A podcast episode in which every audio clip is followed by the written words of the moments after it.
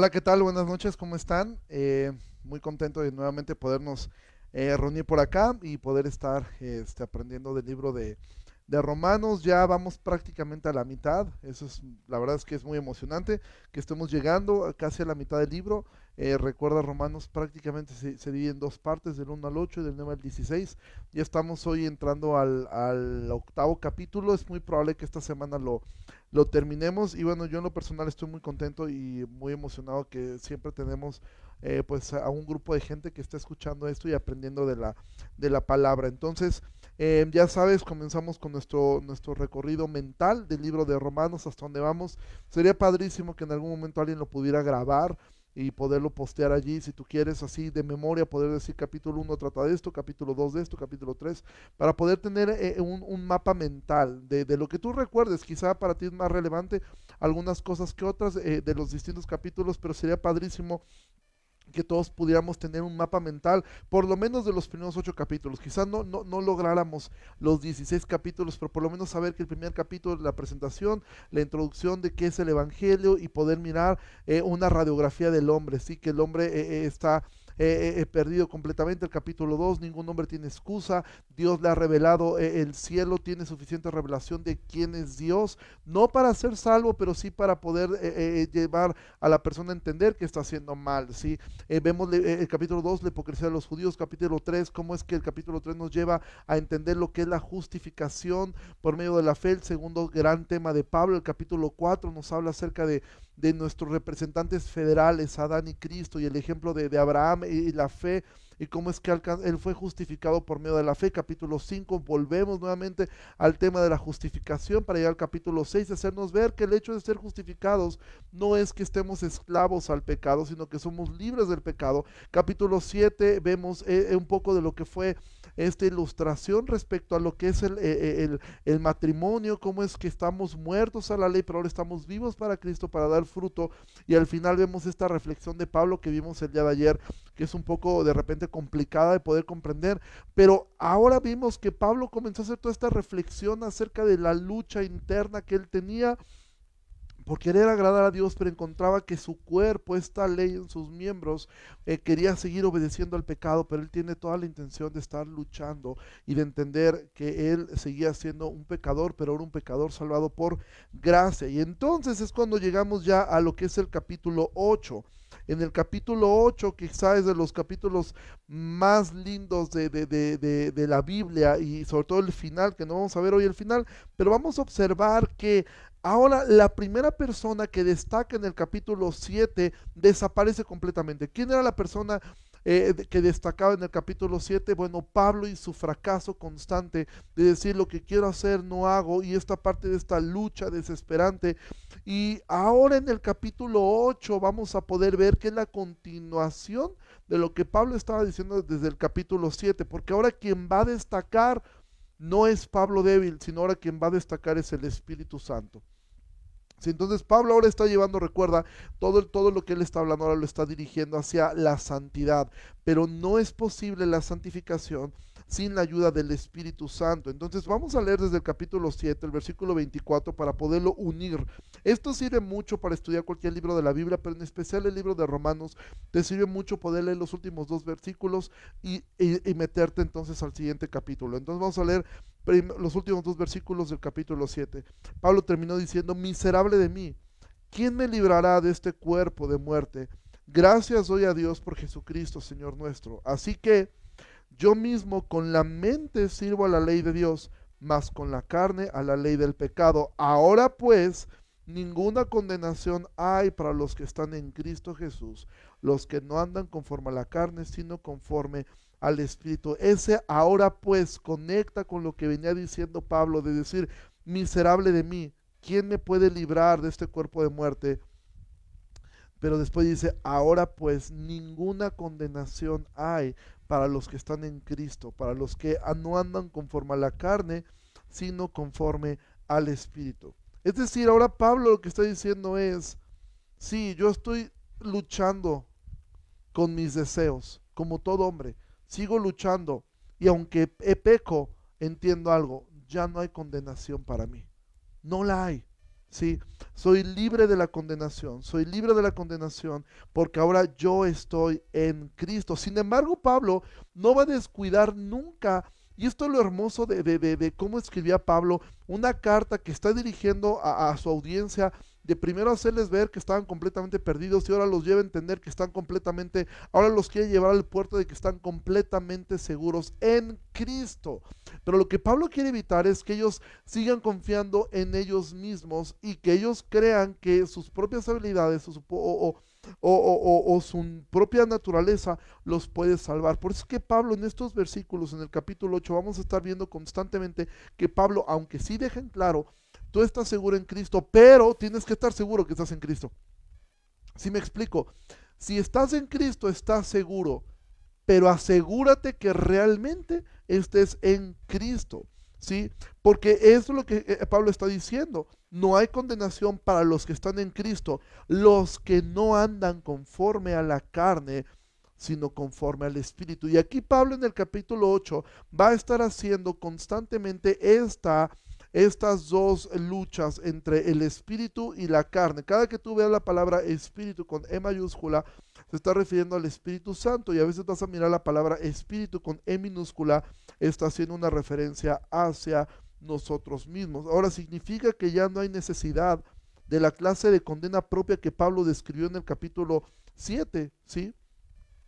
Podemos nosotros atravesar a través de una experiencia como la de, la de Romanos siete, entender que somos incapaces de cumplir las demandas de la ley mediante nuestros propios esfuerzos, sí, pero no tenemos que quedarnos allí, sí. Pablo deja claro que esta ausencia de condenación no es para todos, es para los que están en Cristo. ¿Y cómo sé que estoy en Cristo? Bueno, Pablo va a decir, ¿cómo sabes que estás en Cristo?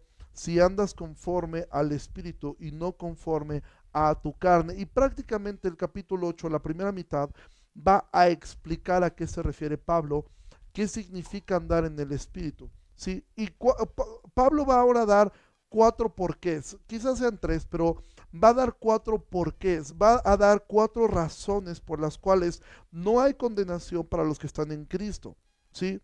Y esta es una buena lista para ver si nosotros estamos dentro o fuera. Mira, Pablo lo que está llevando a su audiencia no es a que duden de su salvación, pero sí que se aseguren de estar en Cristo, ¿sí?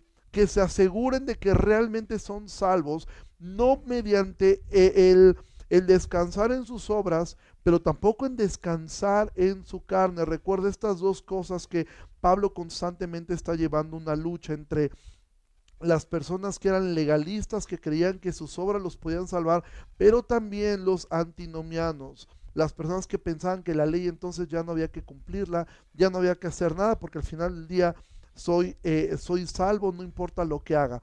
Entonces Pablo va a dar por lo menos cuatro porqués. Entonces mira, si leemos así, ahora pues, ninguna condenación hay para los que están en Cristo, los que no andan conforme a la carne, sino conforme al Espíritu. ¿Por qué? Aquí viene el primer porqué. Porque la, la ley del Espíritu de vida en Cristo Jesús me ha librado de la ley del pecado y de la muerte. ¿Por qué razón no, no hay condenación para mí? ¿Sí? Bueno, primera razón que Pablo nos da es que ahora la ley del Espíritu de vida en Cristo me libró de la ley del pecado, de todo lo que Pablo estaba hablando, y de la muerte. La primera razón por la cual yo ya no tengo eh, una, una condenación es porque el Espíritu Santo me libró, es lo que Pablo habló en el capítulo seis, me libró de la esclavitud del pecado. Entonces, al yo estar libre de la esclavitud del pecado, yo ya soy libre, y por ende no hay condenación para mí, porque yo ya estoy, eh, yo ya fui llamado a novedad de vida, yo ya fui llamado de la muerte a la vida. ¿Por qué no hay condenación para mí? Porque ahora yo, el Espíritu Santo, me ha dado vida. Segundo, ¿por qué que nos da? Porque lo que era imposible para la ley, por cuanto era débil por la carne, Dios, enviando a su Hijo en semejanza de carne de pecado, y a causa del pecado, condenó al pecado en la carne, para que la justicia de la ley se cumpliese en nosotros, que no andamos conforme a la carne, sino conforme al Espíritu. Segundo, ¿por qué que nos da Pablo? ¿Por qué no hay condenación para ti? Bueno, porque lo que era imposible para ti, porque eras débil en la carne, Dios envió a su Hijo en semejanza de carne de pecado. Ahora, quiero hacer aquí un, un pequeño paréntesis, porque a veces tenemos malas ideas respecto a lo que es la cristología. Hay personas que piensan y dicen, es que Jesús vino eh, eh, en, en, en, en carne de pecado. No, la Biblia no dice que Él nació en pecado, la Biblia dice que Él vino en semejanza de carne de pecado. Jesús no nació bajo una naturaleza pecaminosa. Esto es lo que ha llevado a algunas personas a creer, eh, por ejemplo, hay personas que se hacen esta pregunta. Cuando Hebreos dice que Jesús fue tentado en todo, pero no pecó, ¿a qué se refiere? Y alguien dice, no, es que Jesús fue tentado en la homosexualidad, Jesús fue tentado eh, en, en, en, en la lujuria, Jesús fue... No, Jesús no fue tentado en esas cosas. Entonces, ¿pero cómo? Si dice la Biblia que Él fue tentado en todo, pero no pecó. Recuerda la espiral descendente de Romanos. Todo comienza, el primer pecado comienza en que el hombre no quiso glorificar a Dios ni le dieron gracias. Bueno, Jesús, al nunca haber fallado en ese mandamiento, por ende, Él nunca cayó en esa espiral descendente. Él nunca tuvo una tendencia hacia, hacia, hacia pecados eh, que son lo que está hasta abajo. Nosotros sí, porque nosotros hemos, eh, hemos roto todos los mandamientos de Dios, ¿sí? Y el hombre sí es tentado en la homosexualidad, en esas cosas, pero Jesús no, ¿sí? Jesús nunca tuvo una tentación en la homosexualidad. Jesús nunca luchó con, con que le gustara un hombre. Sí, jamás. Porque su naturaleza no fue como la nuestra. Él vino en semejanza de carne de pecado, ¿sí? Mas no nació en pecado. Él no nació heredando una naturaleza muerta. Él no tenía una tendencia hacia el pecado como nosotros. Nosotros es como un imán que nos llama hacia el pecado. Él no. Él no tuvo una tendencia. Entonces, Él, al no haber fallado...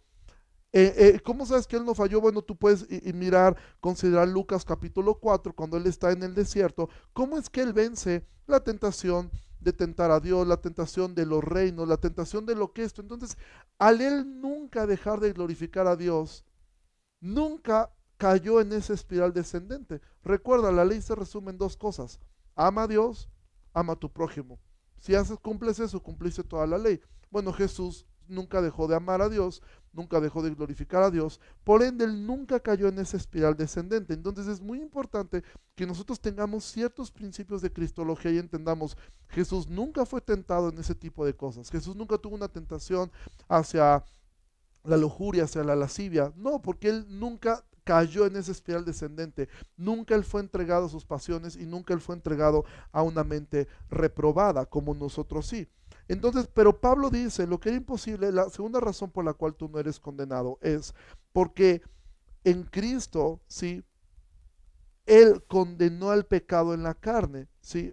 Pero hay una razón, Pablo dice, para que la justicia de la ley se cumpliese en nosotros, que no andamos conforme a la carne, sino conforme al Espíritu. ¿Te das cuenta que Pablo no deja de hacer énfasis en esto? En, no se descuiden, chicos, no crean que... pueden vivir como ustedes quieran. Hay una razón por la cual Dios les ha salvado, ¿sí? Entonces Jesús vino en semejanza de pecado, no en pecado.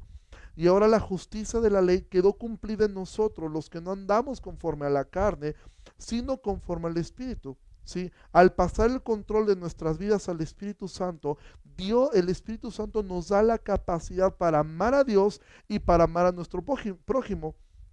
Y a fin de cuentas, eso es lo que la ley exige. Entonces, ¿cómo sabes tú que no hay condenación para ti? Bueno, que has sido libre y que ahora has sido dotado del Espíritu Santo para dar fruto. Y entonces, versículo cinco dice, otro por qué.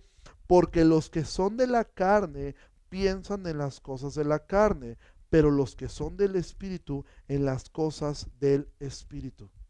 Entonces, tercera razón por la cual tú no eres condenado, ¿sí? Que no hay condenación para ti, es si tu mente, ¿sí? Ah, está cautiva en las cosas que son del Espíritu, ¿sí? En todo lo bueno, en todo lo puro, en todo lo santo, en esto pensad. Pero si tu mente lo único que piensa es en las cosas de la carne, bueno, probablemente tú tienes un problema, ¿sí? Los inconversos piensan en las cosas de la carne. He ahí el peligro tan grande del evangelio de la prosperidad. El evangelio de la prosperidad ofrece a la gente lo que quiere escuchar. ¿Quién no quiere una casa grande? ¿Quién no quiere una gran cuenta de banco? ¿Quién no quiere un gran auto? ¿Quién no quiere una, una, una familia eh, hermosa, ¿sí? Tipo familia, tipo Home and Health. O sea, todo el mundo quiere eso. Entonces el Evangelio de la Prosperidad ofrece lo que la carne desea. Si tú estás buscando a Dios simplemente para ver qué es lo que obtienes de Él, bueno, es muy probable que tú sigas pensando en las cosas de la carne, ¿sí? Eh, tu mente está allí, pero ¿cómo sé que no hay condenación para mí? Bueno, porque mi mente ahora está cautiva en las cosas del Espíritu, es decir, en las cosas que son santas, ¿sí? El, el creyente se levanta por encima de las cosas de este mundo y vive para las cosas que son eternas. Tú te ocupas en, la palabra, en, en estudiar la palabra de Dios, te ocupas en la oración, amas el congregarte. Te hago una pregunta, ¿extrañas a tus hermanos? ¿Oras por tus hermanos? ¿Has enviado mensajes a tus hermanos? ¿Has preguntado cómo están, cómo le estás pasando? ¿Tu mente está pensando en eso? ¿O tu mente simplemente está pensando en cómo me voy a entretener y ahora qué serie de Netflix voy a, voy a comenzar a ver? Y el último por qué que nos da es realmente una promesa. Versículo seis, porque el ocuparse de la carne es muerte, pero el ocuparse del Espíritu es vida y paz. Pablo volverá a retomar este tema un poco más adelante. Entonces, ¿qué es lo que Pablo está llevando a su audiencia? A que luchen contra su carne, a que no confíen en que, ok, ya estoy aquí. Imagínate la audiencia que está escuchando, decía, bueno, pues yo estoy aquí sentado, estoy escuchando Romanos, estoy escuchando esta carta dirigida hacia nosotros, pues yo ya estoy bien. Tú puedes pensar, bueno, yo no me he perdido ningún capítulo del libro de Romanos, yo soy miembro de la I B E J, soy miembro de, de, de, de, de tal o cual iglesia, y tú no puedes confiar en eso. Tú no puedes hacerte de este texto, ninguna condenación hay en Cristo, si tú no has sido libre del pecado, si el Espíritu Santo no habita en ti, y si tu mente sigue pensando únicamente en las cosas de la carne. Tú no entras dentro de esto. Pero si tú dices, bueno, hay esta lucha como la que Pablo describió en Romanos siete, pero la realidad es que sí he sido libre del pecado. Si veo mi vida hacia atrás y he sido libre del pecado, la realidad es que yo sé que el Espíritu Santo vive en mí. Ahorita vamos a mirar cómo es que podemos saber si el Espíritu Santo habita dentro de nosotros. Versículo siete dice, por cuanto los designios de la carne son enemistad contra Dios, porque no se sujetan a la ley de Dios, ni tampoco pueden. Recuerda, eh, Romanos capítulo tres, no hay justo ni aun uno, no hay quien busca a Dios, no hay quien haga lo bueno, todos a una se desviaron. Entonces Pablo dice, por cuanto los designios de la carne son enemistad, porque no se sujetan a la ley de Dios, ni pueden, es más, ni quieren, ¿sí? Y los que viven según la carne no pueden agradar a Dios. La mentalidad de la carne no se somete a la ley de Dios, no se somete, no quiere hacerlo, quiere su propia voluntad, quiere hacer lo que él quiere. R C Sproul decía que en el infierno quizá las palabras que Dios diga a los que van al infierno sea, hágase tu voluntad. Ahora sí haz tu completa voluntad, y tu voluntad te llevó a ese lugar llamado infierno. Entonces Pablo lo que está haciendo es, porque mira, este texto es de los más citados, ninguna condenación hay para los que están en Cristo, y nada más citamos esa primera parte, ¿sí? Eh, nada más citamos esa, esa, esa primera parte y decimos, ninguna condenación hay para los que están en Cristo. Viene una persona que te dice, ¿sabes qué? Estoy pecando, estoy fallando en esta área, y la primera respuesta de nosotros es, ninguna condenación hay para los que están en Cristo. Sí, eso es una verdad. Falta saber si a la persona que se acercó contigo está en Cristo. Porque si no está en Cristo, él sigue bajo, eh, eh, bajo la ley. Es más, tú puedes arrojarlo aún más bajo la ley, diciéndole, bueno, mira, cambia esto, cambia esto, haz esto, haz esto, haz esto, haz esto, haz esto. Y aunque sea muy bueno lo que tú le recomiendes, entonces lo único que estás haciendo es convertirlo en un moralista, convertirlo en un futuro fariseo, ¿sí? Nos comparte Claudio, Cristo se hizo como nosotros en todas las áreas, excepto del pecado, evidentemente, ¿sí? Para no, para no llevar, para, para llevar nuestra culpa. Entonces, ¿qué condicionantes podemos mirar? Porque ahora Pablo va a empezar a, a dar algunos condicionantes. No son obras. Las cosas que Pablo va a hablar a continuación no son obras, son parte natural de lo que hace un creyente. ¿sí? Versículo nueve dice, mas ustedes no viven según la carne, sino según el Espíritu. Y alguien podía haber dicho, ah, qué padre, mira, Pablo está reconociendo que nosotros vivimos en el Espíritu. Pero Pablo dice, si es que el Espíritu de Dios mora en ustedes, y si alguno no tiene el Espíritu de Cristo, no es de él. Entonces Pablo dice, ustedes ya no viven en la carne, si es que el Espíritu de Dios. Entonces ahora Pablo está introduciendo de alguna forma, te repito, no es que Pablo quiera que la gente eh, no se sienta segura de su salvación. Solamente lo que quiere Pablo es que se aseguren de ser salvos. Pedro lo dirá de esta forma, eh, eh, que podamos mirar, si no hemos, Pablo, perdón, lo dirá, si no hemos creído en vano. Por eso David oraba y dice, escudriña mi corazón, mira si hay camino de maldad, muéstrame los pecados que me son ocultos. La Biblia constantemente nos llama y nos llama a hacernos una autoevaluación. No porque dudemos de nuestra salvación, ¿sí?, sino para asegurarnos y poder deleitarnos en lo que Él ha hecho. Pablo dice, si ustedes no viven según la carne, sino según el Espíritu, si es que el Espíritu de Dios mora en ustedes. Cuando una persona nace de nuevo, ya no está en la carne, ahora el Espíritu Santo vive en él y por ende hay una diferencia, hay algo que cambia. Y aún Pablo va a llevarlo un poco más allá y decirles, ok, el Espíritu Santo vive en ustedes. Y versículo diez, pero si Cristo está en ustedes, es decir, Pablo les dice, no solamente el Espíritu Santo vive en ustedes, Cristo también vive dentro de ustedes. Pero si Cristo está en ustedes, el cuerpo en verdad está muerto a causa del pecado, mas el Espíritu, con E minúscula, vive a causa de la justicia. Entonces Pablo dice, no solamente el Espíritu Santo muere en ustedes, también Cristo muere en ustedes, pero si esto es una realidad, debe mostrarse en una naturaleza muerta al pecado, que ahora vive para la justicia, ¿sí? No es que nos quedamos igual que antes, ¿sí? No es esto. Paul Washer ocupa una ilustración muy buena y él dice, la voy a hacer propia. Imagina por un instante que dijera, ¿sabes qué? Hoy comenzamos unos minutos tarde. Por cierto, agradezco al equipo de medios. Hoy sí están aquí, está Roberto, está Roy apoyando. Imagina que hoy comenzamos tarde y yo te dijera, bueno, la realidad es que comenzamos tarde porque eh, llegando aquí a la casa un tráiler me atropelló. Entonces me atropelló, me arrastró como veinte metros, pero no se preocupen que aquí estoy ya. Alguien diría, y quizás escribiría y diría, ¿eso es verdad, pastor? Y yo diría, bueno, ¿por qué no me creen? Y alguien diría, pues porque te ves igual que antes. Si un tráiler te pasa por encima, algo tiene que cambiar. Paul Washer dice, no es Cristo más fuerte que un tráiler.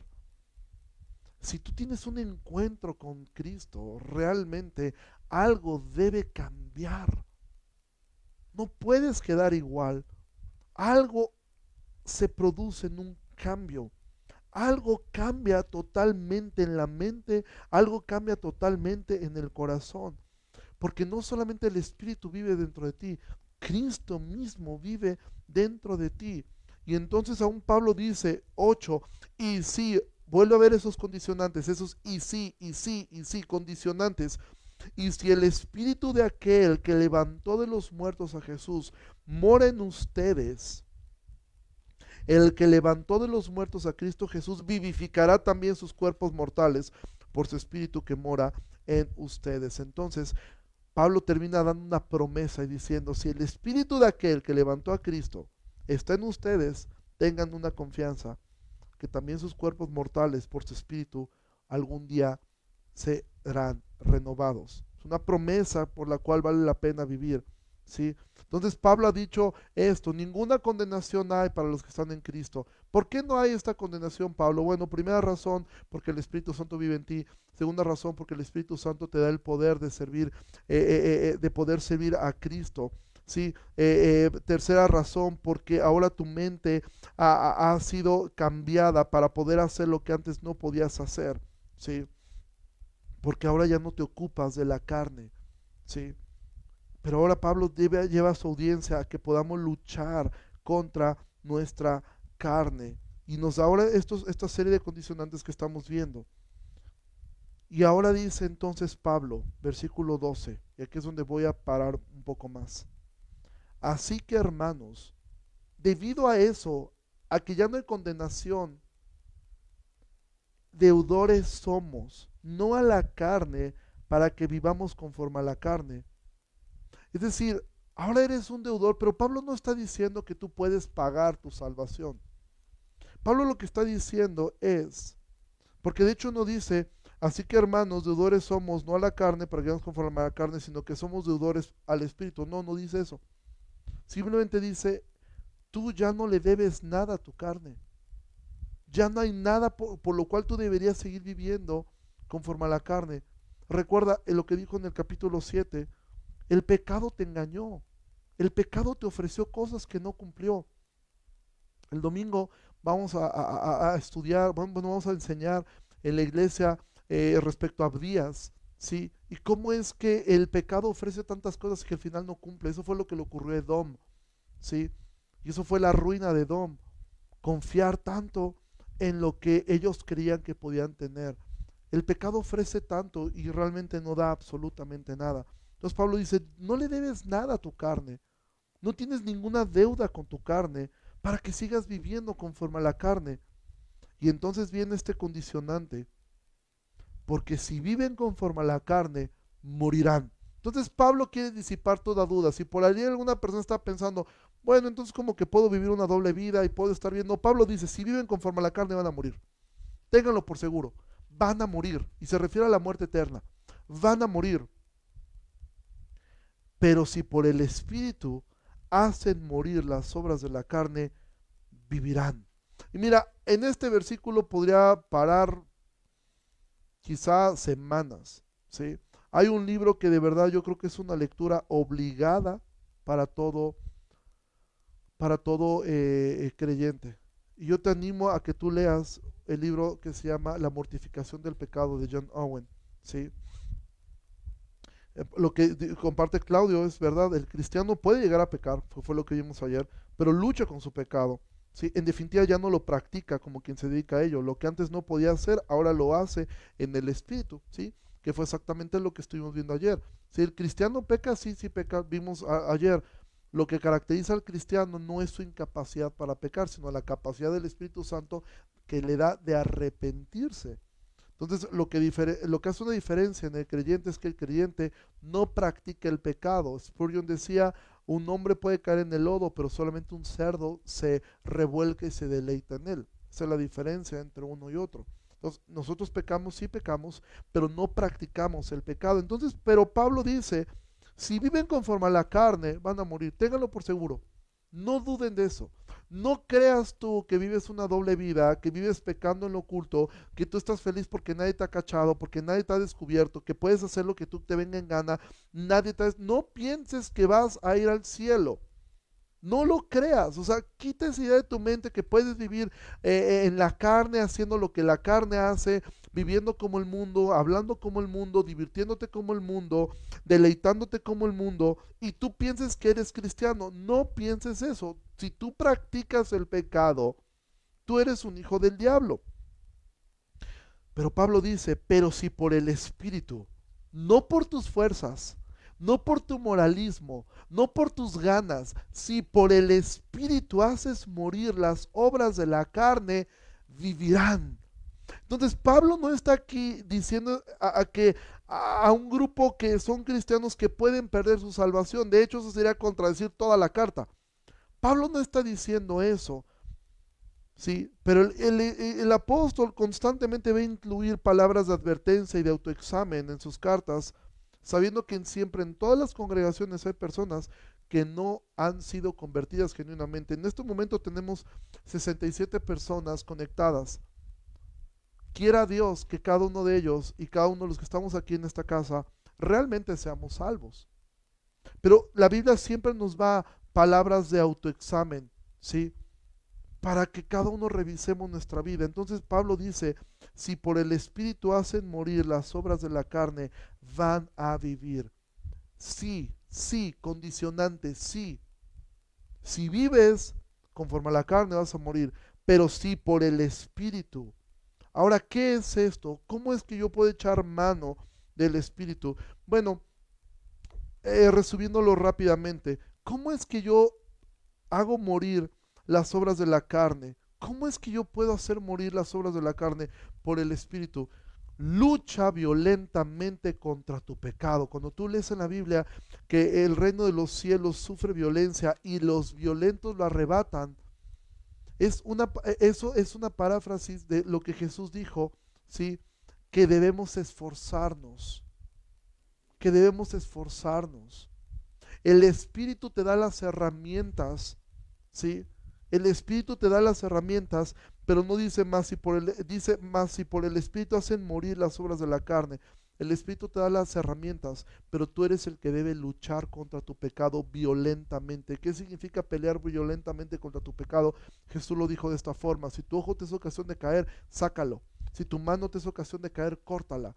Pero yo te digo algo, antes de sacarme los ojos, yo prefiero sacar la computadora. Antes de cortarme la mano, prefiero cortar amistades, prefiero cortar relaciones. Eso es luchar violentamente contra tu pecado. Estar dispuesto a perder un trabajo, estar dispuesto a perder una amistad, estar, estar dispuesto a perder una relación, estar dispuesto a perder lo que sea con tal de ganar a Cristo. No porque te ganes tu salvación, pero estar dispuesto a luchar con las armas del Espíritu, no por un moralismo, no por algo, es revisar tu vida aún de lo que John Owen llama los pecados de omisión. ¿Qué son los pecados de omisión? Esos pecados que consideramos no tan graves. ¿Has considerado que no orar es un pecado gravísimo? Que no leer la Biblia es un pecado gravísimo. Porque esos dos pecados te van a llevar a cometer cualquier cosa, ¿sí? Alguien decía, un pastor que tenía, decía... el cristiano que ora difícilmente va a pecar, ¿sí?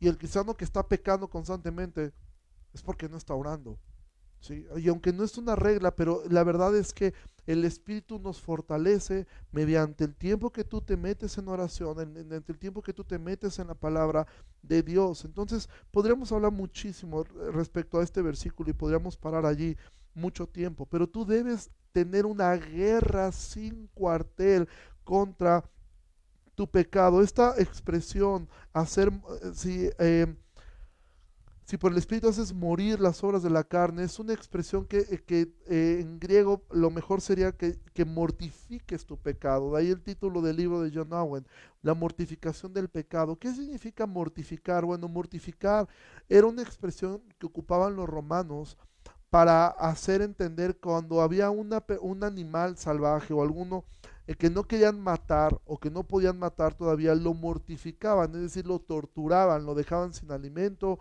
lo dejaban poco a poco a que fuera muriendo lenta y dolorosamente. Eso es lo mismo que ocurre con nuestra vida. Por eso Jesús decía, tomen una cruz y síganme. ¿Para qué? Para que en esa cruz maten su, su, su vieja naturaleza. Poco a poco es esta lucha constante contra el pecado. No proveas para los deseos de la carne, no proveas para los deseos de los ojos, no proveas, y ten una lucha severa y fuerte contra tu pecado y violenta, porque si tú no tienes una lucha de esta forma contra tu pecado, ten en cuenta algo. John Owen dice, si tú no matas tu pecado, tu pecado te va a matar a ti. No es como un lobito que puedes domesticar, no, ese lobo se te va a venir encima a la yugular y te va a destrozar. Porque nuestro adversario, el diablo, anda como león rugiente buscando a quien devorar, ¿sí? Y, él, y el diablo vino para robar, para matar y para destruir. Entonces, esto nos llevaría a, a algo. Eh, Claudio nos dice, mortificar es hacer morir lentamente e intencionalmente algo. Y eso es lo que tenemos que hacer con nuestro pecado, matarlo. No lo podemos matar completamente porque recuerda lo que Pablo ha dicho en el capítulo siete, aquí vive, en tu carne, en mi carne, ¿sí? Pero sí puedes mortificarlo, debilitarlo. Recuerda la historia de los dos lobos. ¿Qué lobo gana? Al que más alimentes. Alimenta tu espíritu con la palabra, alimenta tu espíritu. Eso obviamente nos lleva a la pregunta que quizá algunos de ustedes tengan. Y qué bueno que tengamos esta pregunta, ¿sí? Es una pregunta buena, ¿soy realmente salvo? Porque Pablo lo que quiere llevar a esta audiencia, ahora tú ponte a pensar en la audiencia, primero les digo que están perdidos, capítulo uno, capítulo dos y la mitad del capítulo tres, que estaban completamente perdidos, después les está mostrando que eh, eh, la justificación es lo que nos puede salvar y que la justificación eh, eh, llega por medio de la fe, no por nuestras obras. Pero Pablo ahora no quiere que ellos caigan en un antinomianismo de confiar en que pueden hacer de su vida un desgarriate y ser salvos. Y ahora Pablo está llevando todo eso hacia un crecimiento en santidad. Y no es que ahora los quiera hacer dudar de la salvación que les acaba de decir que tuvieron gratis. O sea, no es que Pablo les diga, estaban perdidos, ahora son salvos, ahora no. No es que Pablo esté jugando con la mente de su audiencia, pero Pablo quiere que estén seguros, no en sus obras, sino en la obra de Cristo, pero entender que la obra de Cristo produce fruto en nuestras vidas. Que Jesús no murió para que nosotros después vivamos complaciendo las causas que lo llevaron a la cruz, sino que ahora nosotros aborrezcamos el pecado y luchemos contra el pecado. Entonces la pregunta, ¿estoy realmente salvo? Es una buena pregunta hacernos. Vuelvo a lo mismo, quizá no para que tú dudes de tu salvación, de que la puedes perder, no puedes perder tu salvación, si tú eres salvo estarás allí, pero sí para que te asegures que estás dentro y no estás fuera, porque pudiera parecer que algunos quizá estén, como Jesús le dijo a un fariseo, no estás lejos del reino, pero no importa que no estés lejos o cerca. Jesús no le dijo estás dentro del reino, le dijo estás cerca. Y qué frustrante será que, el, que muchas personas en la iglesia están tan cerca y a la vez tan lejos. Quizá el más frustran, frustrado de todo esto será el otro ladrón. Hubo un ladrón que se convirtió, pero el otro estuvo tan cerca y a la vez tan lejos, tan lejos, tan lejos. Entonces Pablo no está dirigiendo que tú puedes lograr tu salvación con obras, pero sí te está haciendo ver realmente hay en ti un aborrecimiento al pecado y un deseo que el Espíritu Santo pueda dar. Y ahora Pablo va a decir esto, versículo catorce, porque todos los que son guiados por el Espíritu de Dios, estos son hijos de Dios. ¿Quieres saber si eres un hijo de Dios? ¿Eres guiado por el Espíritu Santo? ¿O lo que te guían son tus emociones, son tus deseos pecaminosos, son tus fantasías? ¿Qué es lo que te guía a tomar decisiones? ¿Qué es lo que te guía a estar en una iglesia? ¿Qué es lo que te guía a dejar una iglesia? ¿Qué es lo que te guía a pertenecer a, una, a un lugar o a dejar un lugar? ¿Qué es lo que te guía a tomar un trabajo o a dejar un trabajo? ¿Qué es lo que te guía a entrar en una relación o dejar una relación? ¿Qué es lo que te guía? El Espíritu Santo. ¿O eres guiado por tus propios deseos? ¿Eres guiado por tus propias emociones? ¿Eres guiado por lo que tú quieres? ¿Sí? Israel nos comparte, el creyente deberá entonces depender del Espíritu Santo, tanto para su salvación como en su santificación, y usará los medios de gracia que le ha otorgado el Espíritu Santo, como la lectura de la Biblia, la meditación, la oración, la comunión, la comunidad, la Santa Cena. El creyente ahora vive en un campo de guerra de la cual Dios le ha asegurado la victoria. Sí, Claudio nos dice, sí, o sea, se describe también como una violencia santa contra el enemigo de nuestras almas. Y por eso Pablo dice, si eres guiado por el Espíritu Santo, ¿cómo sé que soy salvo? Bueno, eres guiado por el Espíritu Santo, eres un hijo de Dios. quince. Pues no has recibido el espíritu de esclavitud, es decir, de, de, de Romanos seis, para estar otra vez en temor, sino que han recibido el espíritu de adopción, por el cual clamamos Abba, Padre. Otra pregunta, primer cosa, ¿eres guiado por el Espíritu Santo? Bueno, eres, eso, eres un hijo de Dios. Segunda cosa que Pablo dice, ¿a quién clamas tú? ¿Has encontrado que Dios es tu papito? ¿Que Dios es tu papá? ¿Tienes esa cercanía a Él? Mira, la, la expresión Abba, Padre, viene de una palabra, la, la, la, la, la palabra Abba viene de, de una expresión en arameo que intentaba, es como, en, en, para nosotros es un poco complicado poderlo, poderlo explicar, pero en inglés si tú quieres eh, decir, hacer diminutivo algo, por ejemplo esto en inglés sería lápiz, pencil, pero si tú quieres decir lapicito, tú tienes que ocupar la, la palabra little antes de decir esto, o sea, tienes que ocupar dos palabras, little pencil, para poder decir lapicito.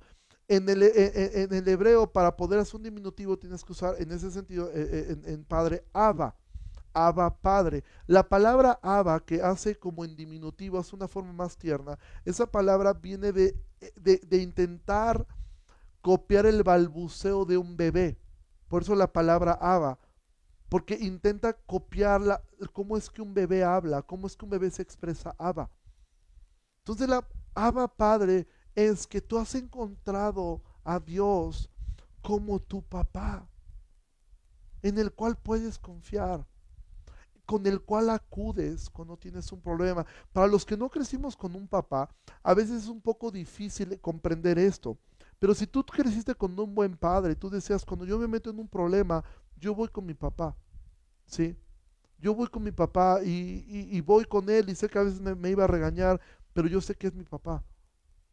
Entonces Pablo dice, si eres guiado por el Espíritu Santo, eres, ten seguro, eres su hijo. Dos, si tú puedes ir y clamar, cada que tienes temor, cada que tienes miedo, te recuerda la Biblia, Él es mi papá. Él es mi papá. ¿Te has puesto a pensar en eso? Él es tu papá. Puedes llamarle papá, papito. Pa, Él es tu papá. Entonces Pablo dice esto y termina diciendo, el Espíritu mismo da testimonio a nuestro espíritu de que somos hijos de Dios. Conclusión de Pablo en esta primera parte dice, ¿cómo puedes saber que eres realmente salvo?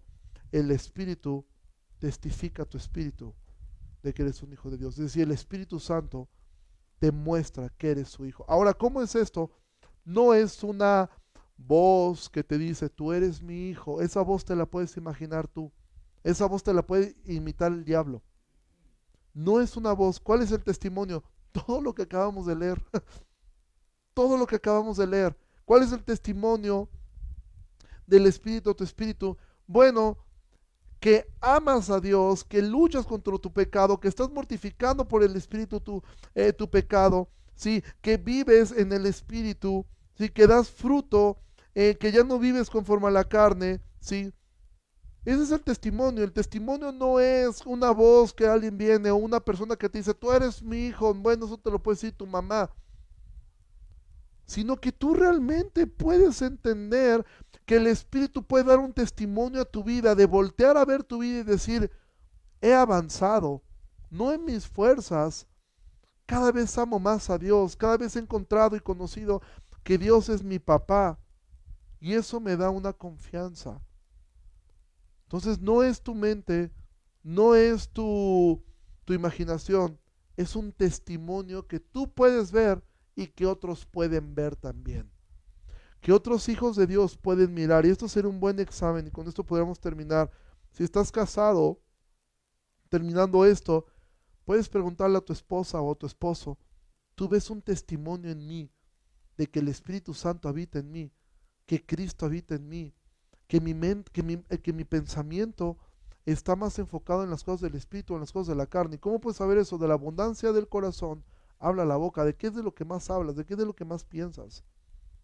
Todo eso te puede ayudar a poder ver el testimonio del Espíritu, que eres un hijo de Dios. Entonces Pablo termina diciendo, el Espíritu da testimonio de que somos hijos de Dios. Es Él, no es tu mamá, no es tu papá, no es tu pastor. Tú te puedes acercar conmigo y decir, es que seré salvo. Pues yo, yo sé que soy salvo y a veces tengo que examinarme a mí mismo, ¿sí? Y hasta el día de hoy no me ha llegado una copia del libro de la vida. Y el día que me llegara, créeme que el primer nombre que voy a buscar es el mío. ¿Sí? Entonces nadie más te puede decir si tú eres un hijo de Dios. Nadie más.